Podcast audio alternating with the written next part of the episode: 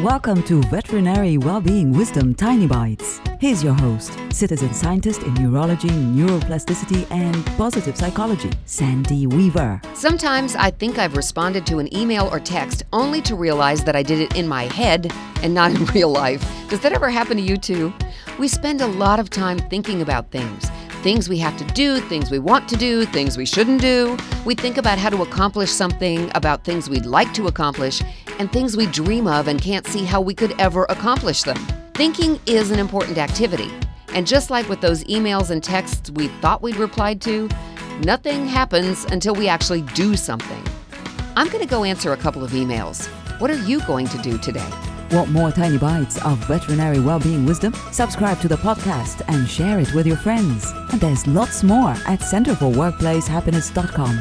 Here's to your well-being, one tiny bite at a time.